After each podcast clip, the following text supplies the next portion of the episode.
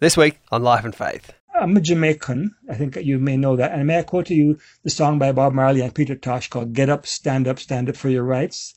Many people think a great God will come and, and wipe away everything and take us away to be with Him. But if you know what life was worth, you would look for yours right here on earth. That's very biblical. The systems that we trust in to know have broken down. You know that the local social services are in trouble because they're phoning us. We've already got six kids in the house. But I've learned that even when it doesn't go well, I can be okay. What's the best way to understand the world and to live in it?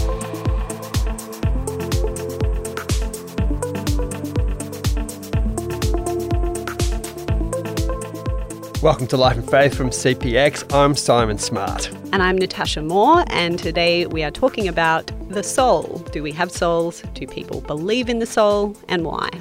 Yes, and it can be pretty vague what we mean when we talk about the soul. But, you know, soul's in our language, whatever it is we think we believe about it. Like, for instance, you can sell your soul. Mm-hmm. What else? Um, we use it for like plane crashes and stuff. There were 172 souls on board, or like SOS mm-hmm. Save Our Souls, these sort of remnants. Yes, that's true. It's a bit depressing, but uh, we talk about things like it's good for the soul or it feeds the soul, that or type else of stuff. soul destroying. yes, you can have cities that are considered to be soulless. Mm. I know one or two. Name any in particular, alienate not, anybody. Not game to. and this doesn't seem to be only a language thing, a kind of hangover from more religious times. Surveys consistently show that people think they have or are souls, even if they're skeptical about God or about religion. Uh, I found one UK survey, uh, this is from 2016, and they spoke to hundreds of high school students and found that even though less than half of them, about 45%, believed in God, more than half, 54%, agreed that humans have souls, and 52% that life has an ultimate purpose. So it's kind of interesting to think about how those things do or don't go together. Yes, and this is what we want to talk about today. It's fascinating to me, those sorts of studies. You know, don't believe in God, do believe in the soul. What does that mean? What do people even mean when they say that? And the logic of that putting those two things together is something I think worth pursuing. We want to start with a conversation that I had with my friend Fiona. She is a chaplain at a girls' school. And last year, she sent me this graph that she'd made out of data she got from polling her year 10 students, which I found fascinating. Uh, and so did she, and so did the students. Yeah, I think everyone was surprised um, because it really did not match the language that they normally use to talk about their spirituality. And so I was surprised, they were surprised. It was surprising. Rewinding a bit, here's what happened.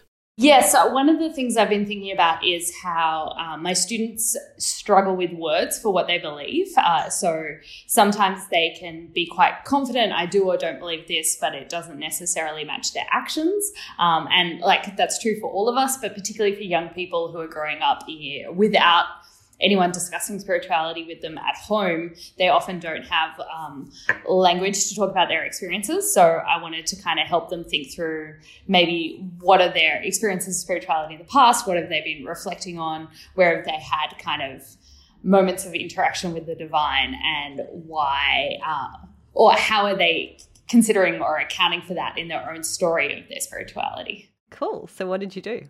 Yeah, so we basically, um, just across my year 10 classes, I uh, surveyed them on an anonymous survey that put like the poll results on the board.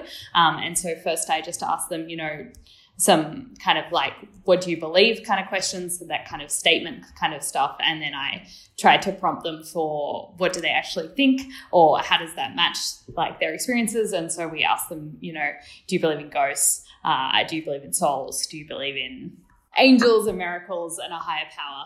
Uh, and I think what was really interesting was that the girls were so surprised by um, each other's responses because they had assumed that they might be the only one who'd kind of thought about this or was um, uh, leaning towards a more open spirituality.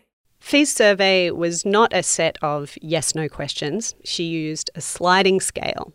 I asked the students, do they 100% believe this is true, maybe believe this is true, it's a slight possibility, or no? Um, and clearly, you need my hand actions to do this. The results were varied. They were pretty evenly split on ghosts, roughly a quarter for each. uh, yes, maybe, slight possibility, and no way. Miracles fared quite a bit better. About 70% answered either yes, definitely, or maybe. Only about 10% ruled out the possibility of miracles altogether. We study miracles in year eight, and so I think that would bias them towards it. Given the topic of this episode, there was one option in particular that I wanted to know about. Yeah, so I think the one that particularly uh, stood out was the souls one, uh, where almost 50% of the students said that they 100% believed they had a soul or that souls were a thing. Um, and it was a very small percentage, maybe one student in the year, uh, so one or 2%, that said there was absolutely no chance that souls were a thing. Um, and when you think about kind of their prevailing narrative that, you know, we're just biological organisms that are predetermined by evolution, there's such a disconnect there to an idea of um, having a soul. And yet, identity and purpose are such an important part of being a young person that it's almost impossible to think of those things without having a soul. Mm. So, what were they most skeptical about? If they were least skeptical about the soul, and that was maybe surprising. What were they most like? Nah, nah, nah. Uh, angels. Um, and when I talked to them about that, they were like, that is the most defined one by any kind of religion or spirituality. Um, and so I wonder if uh, the wording was slightly different, uh, whether it was something like divine messenger beings, they might have been a little bit more on board for that. Uh, but yeah, the prescribed nature of angels meant they were like, no, that belongs to a religion and I don't belong to a religion. Hmm. So, in terms of the discussion that you had after that, then, um, did that kind of shed more light on where those things are coming from, what's influencing them to feel like some of these things are likely or unlikely or appealing or not appealing? I think the tricky thing is that it's still so nebulous for them of why they think these things because they don't. Um, like my personal diagnosis, right, is that they they are spiritual, they live in a spiritual world, and they can't deny that spirituality, and yet they want to, um, and they live in a culture that's trying to a lot of the time, um, and so uh, they can't work out, you know, the gap between those two things, um, and so yeah, they don't know, they don't have the next steps forward to work out how to deal with this information. Mm.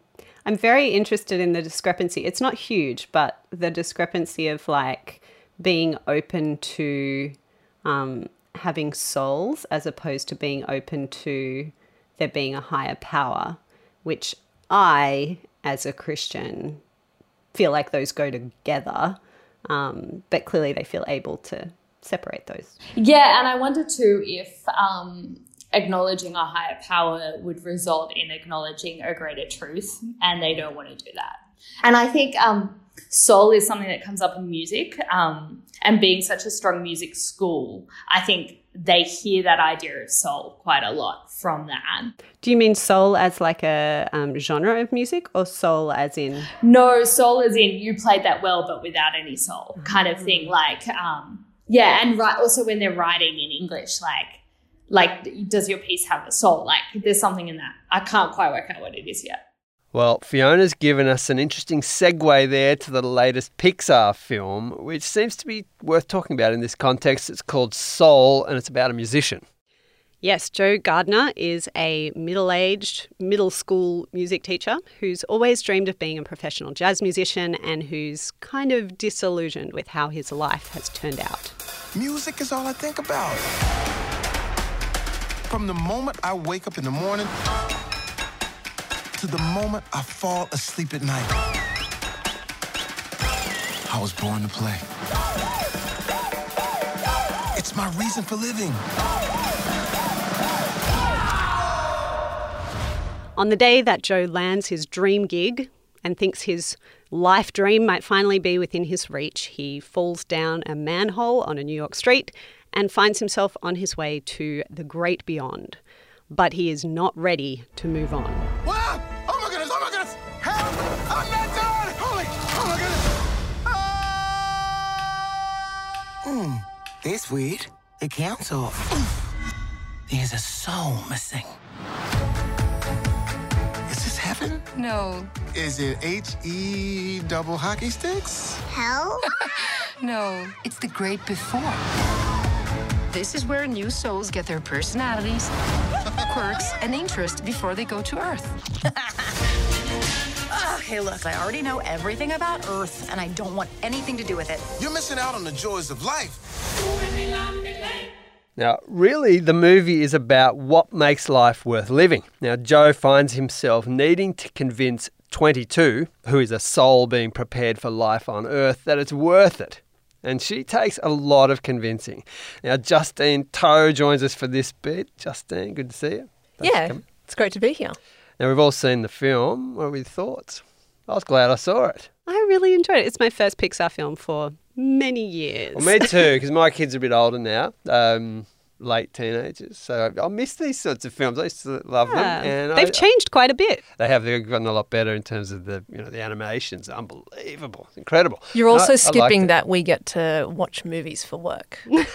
Well, That's yes, a big bonus as that well. was a bonus, and it was an enjoyable one. What about you, Justine? How did you find it? Yeah, I liked it. I, I do feel like I'm a bit grumpy about it though, even though I mm. love so much about it. Like, firstly, I love how it uses the word soul. I think that the word soul itself comes with a religious baggage, whether you like it or not. And given that people don't seem to talk about soul in that context these days, it's really refreshing to see a very mainstream film bringing it up as a topic of worthwhile kind of conversation and consideration. So I really like that. Yeah, so there's at least saying, look, there's there's something beyond just yes, the material and that's what I really like. Yeah, there is Mm. something more where, you know, capital S, capital M. Mm. But what irks me, I guess, about the film as well is that it's totally putting the finger on the fact that there is something more and that life is meaningful.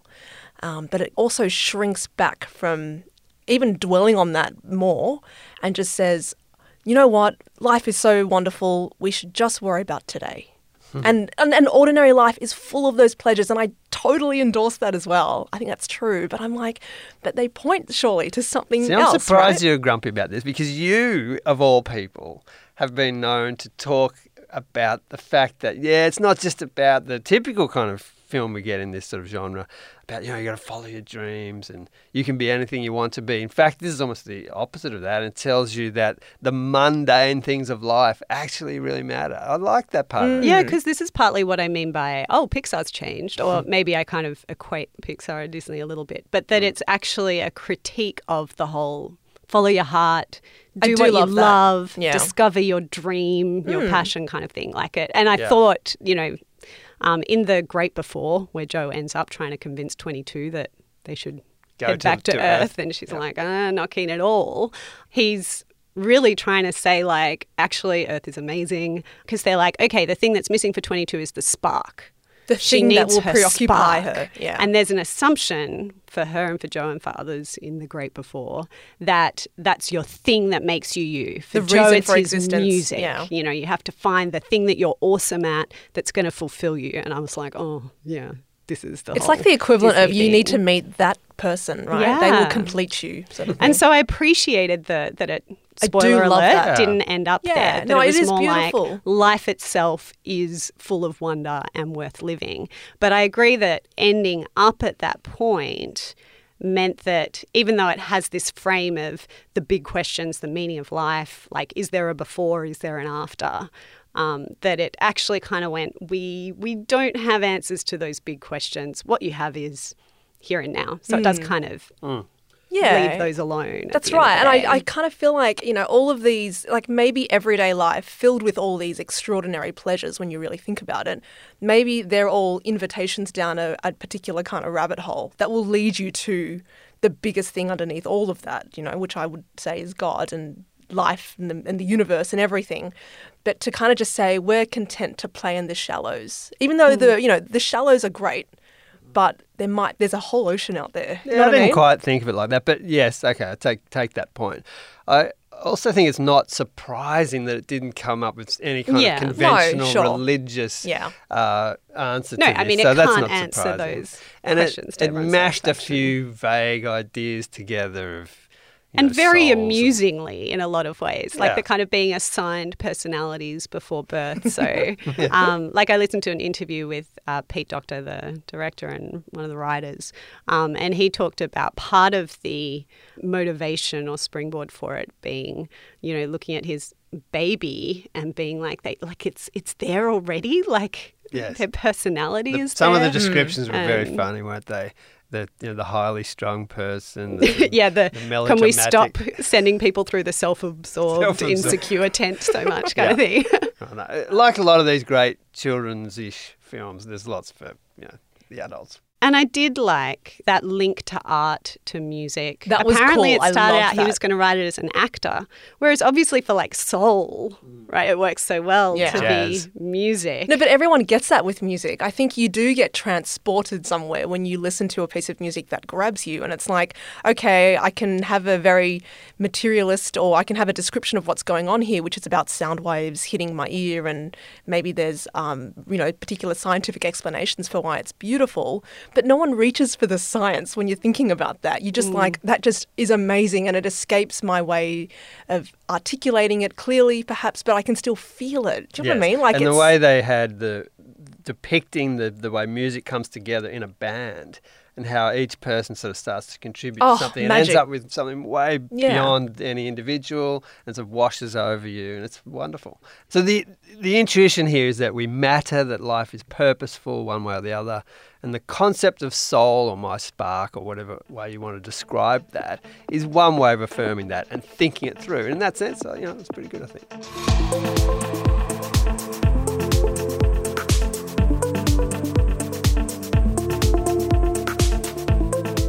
This is Life and Faith, and in this episode, we're tackling the big and somewhat nebulous topic of the soul. Now, school chaplain Fiona and Pixar have been helping us think through why this concept is important and attractive to many people today and hard to let go of. And it's clearly a useful idea for us as we wrestle with identity and purpose and meaning of life type questions. Though lots of us intuitively believe we have or are souls, that intuition has centuries of thought behind it, including, but not only, religious thought. Richard Middleton is a professor of biblical studies at Northeastern Seminary in upstate New York. His writings on this stuff include his book, A New Heaven and a New Earth. And his view is that actually the Bible doesn't say what most people think it says about the soul and the afterlife. Natasha spoke with him.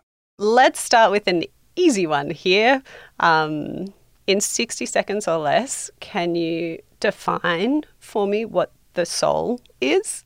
So that depends on which idea of soul you mean. So soul in our popular conception comes from the philosopher Plato, and soul means the immaterial part of a person, for him the mind. Um, in the Bible, soul actually is a, in the King James version of the Bible is a translation of a word which means something like a living organism. So both animals and humans are created as living souls. And in the book of Numbers, there is a reference to corpses and they're called dead souls. So the word soul has different meanings in popular culture and in the Bible.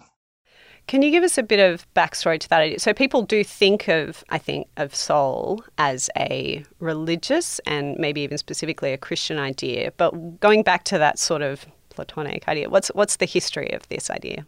So the, the history is that um, in about the, the second and third centuries AD, as Christianity was spreading into Europe and Western Asia, uh, to communicate what essentially was a Hebraic Jewish notion of reality, God and the world and human beings, to a different audience, they used philosophical ideas from Plato. And Plato basically has a version of the human being as essentially mind or soul. That was his term.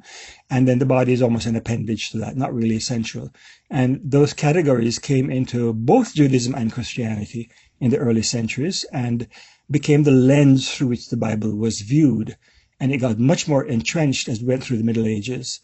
And as biblical scholars go back to the Bible to try and renew and critique the tradition, they've been recovering what ancient Jewish and Christian ideas of reality were, which are a little bit at an angle to what we have popularly believed. Mm. In surveys, a lot of people who say that they're Christians will also say, you know, that they have a body and a soul, and those are separate. Mhm. They'll say that, you know, their soul will go to heaven. Um, is this not what Christians believe or should believe? Well, it, it is what the majority of Christians do believe, because as in any religion, um, even if you have an authoritative book like Judaism and Christianity do, nobody goes back and reads it purely um, assumptionless. We all read it through the lens of centuries, even millennia of tradition, which have built up a, um, a lens through which we read the Bible. So I, I teach courses on um, biblical worldview and the, the narrative of the Bible and how that intersects with the narratives that we tell ourselves in the contemporary world. And in the last class I had this a little earlier today, we talked on this very same question. People said, all right, this is my belief about so and so. Talk about what the Bible says in relation to it. And in every case, I said, that's not actually taught in the Bible, but I can tell you when that came into the tradition at a certain time. And now it is the lens through which we view the Bible. So one of my tasks is to clarify what the Bible is saying in its original historical context that might be different from what we believe. And then it's up to my students and my listeners to um, decide which way are they going to go. Are they going to allow their beliefs to be critiqued by biblical beliefs or do they not care about that? So is that something um, like what in what you would call a biblical faith, and if you're trying to take you know your Mhm. worldview of what humans are um, from the biblical record, Mhm. what do you believe that's in common with those popular notions of soul? Yeah. So uh, it depends which exact popular notions of soul we're talking about. But I think certainly um, humans, but not only humans, mammals and birds and reptiles have an interiority. They have an intentionality. Uh, we know that. Um, it's not quite the same as humans, right? But they, they have something inside them. And the way the Bible speaks of that is in the creation account in Genesis 2, it says that God created the first human from the dust of the ground and breathed into his nostrils the breath of life, and the human became a living organism, translated classically, a, living soul. But what's interesting is animals are also created living souls, and animals also have the breath of God in them in, in the Bible. It's pretty consistent throughout the Bible. So we are all organisms. We breathe and live and have some interiority to us. We have intentionality. Um, I, you know, a reptile doesn't have quite the same intentionality I do in a love relationship, but in a, a reptile seeks its prey and so forth and seeks to mate and so on. So there was something there. In the Bible, though, what is unique about humans is humans are made as God's image and likeness on earth, which pretty much all biblical scholars today, with one or two exceptions, will say if you understand that in its ancient context, it means that humans, though we are part of the earth, we are connected to animals, we have a unique role to represent God and manifest the presence and power of God by what we do in the world. And we can block that by our violent actions, but by our generous actions of love, we can manifest that. Just as in the ancient world, all ancient religions had these temples um, with an image in the temple by which the worshippers got in touch with their deity. Humans are the image in the temple of creation by which all creatures get in touch with their deity. There's an analogy there. It's not exactly the same. There's more to be said. So the Bible would say humans are unique, but we're not unique by having interiority. Animals have that too. Hmm. You've spoken in your work about like our, our instinct is to divide those like soul body, that kind of dualism. But you talk about the distinction, if I've read you correctly, between mhm. soul or soulishness and spiritual. Um, Can Mhm. you talk us through that idea? Um, so yeah, so spirit is an interesting concept. You know, in our modern Western notions, which we've inherited, spirit means something immaterial, right? Like a ghost or something like that. Um, what's very interesting is the Bible never states that spirit is immaterial. So uh, one of the Jesus's analogies is the Holy Spirit. You know, spirit comes and goes. You can't control the spirit. It's like the wind which blows in the treetops. Now, wind has physical manifestations, and the the spirit which enlivens us, gives us breath. Even a breath has a physical manifestation, right? So what's really interesting to me about the notion of spirit in the Bible is that I would say spirit is not about being immaterial. Spirit is about energy or power. So one, at one place, the Apostle Paul explains the resurrection of the dead this way. He says, the first man, Adam, was created from dust. He was mortal. And he was made a living soul. Uses the Greek version of the same Hebrew phrase. But the second man, Jesus, was raised a life-giving spirit. Now, if you're a Platonist, that means Jesus was raised without a body. But in the Gospels, he has a body. He eats fish with the disciples to prove he's he's bodily raised. He says, "Come, touch my hands and my feet and, and feel the wounds. I'm not a ghost." So, what does Paul mean? Jesus was raised a life-giving spirit. Well, if spirit is the power energy of God to do good, then Jesus being raised from the dead gives us the power to join him in the resurrection. He, he shares that with us. Now, we have, of course, in the Bible, evil spirits. That is, there is power of evil in the world that really has power. It, it deforms people. It can possess people, whatever. Um, but I think a lot of our, in our contemporary world, the ideological disputes, the violence, the wars of the world are spiritual in that there are good and evil powers at work in the world that shape us, that drive us, that energize us. So for me, spirit is much more about the power of God to do good or the power of evil to enslave us and drive us to do evil than, than anything immaterial. Yeah. So would I be accurate in saying that you wouldn't say you believe in the soul as a lot of us conceive of the soul, but you believe in immortality? I, I believe in the immortality of resurrection. That's the only immortality taught in the Bible. There's even an interesting phrase in one of the apocryphal books that's not in the Bible, but it's in the you know the, the Roman Catholic and Anglican um, canons, um, which it says that the dead have the hope of immortality. It's an interesting phrase. The dead are not immortal, but those who are dead in, in faithful to God have the hope of immortality, and it unpacks that as the hope of the resurrection. There are a lot of questions here around how all this works. If there is an afterlife, what happens in between death and this new creation? The Bible isn't explicit about all of it, and people who read the Bible don't agree on what it does say. But Professor Middleton insists that the specifics of what you do believe about the soul and the afterlife and God is going to influence how you live here and now. So, the, the, for me, it, it's grounded fundamentally in the notion that God created a world that he wanted to flourish. God's intention for the world was that creation would be beautiful, would be harmonious, and that humans would develop the potentials of creation to develop beauty in this world, culture, art, whatever. But we have, we have blocked that beauty by our violence. We have used the agency God has given us and turned it against each other. And the world is full of violence. And in fact, the fundamental problem in the book of Genesis in chapters 4 and 6 is that violence fills the world. One of the first acts of humans is murder, right? That's violence. That's the use of human agency negatively. Jesus comes into the world to use human agency positively, to suck the poison of violence out of the world in the cross, and to give it back to us as redemption.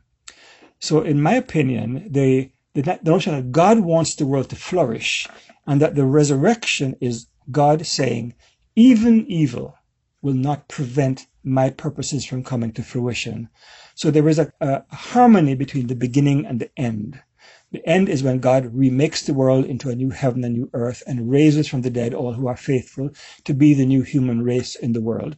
But what's interesting about the New Testament is it says, even before that end, we have a foretaste of it. We already have the Spirit, the Spirit who will raise us bodily. We have that Spirit to renew us morally, that we become new people. So if you want a sampling of what humans should be like, this is the word should, very important, you should look at those who are renewed by the Holy Spirit, those who claim to be Christians. Of course, the fact that you claim to be Christian doesn't mean you actually manifest God's purposes for flourishing. You could actually be in bondage to evil. Many of us are in all kinds of ways, and we all need renewal. So, in my opinion, the resurrection is actually a matter of commitment to this world. Whereas soul, in the classical sense, says that this world is not as important as some other world. No, this is the world that's important.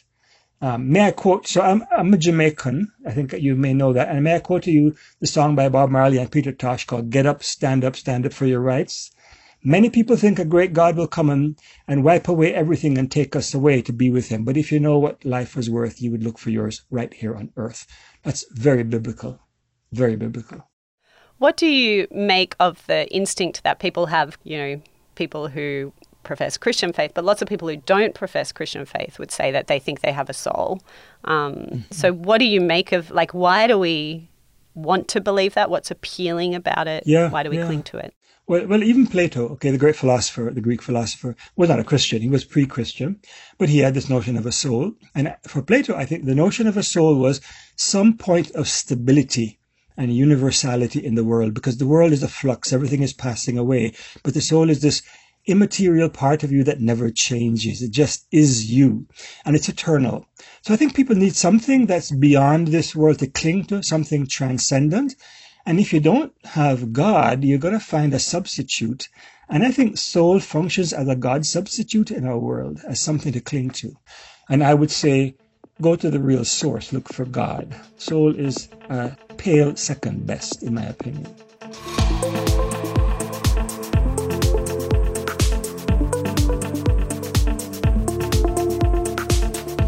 You've been listening to Life and Faith with me, Simon Smart, Natasha Moore, and Justine Toh. Thanks to Dr. J. Richard Middleton and to Fiona for speaking with us on the topic of soul.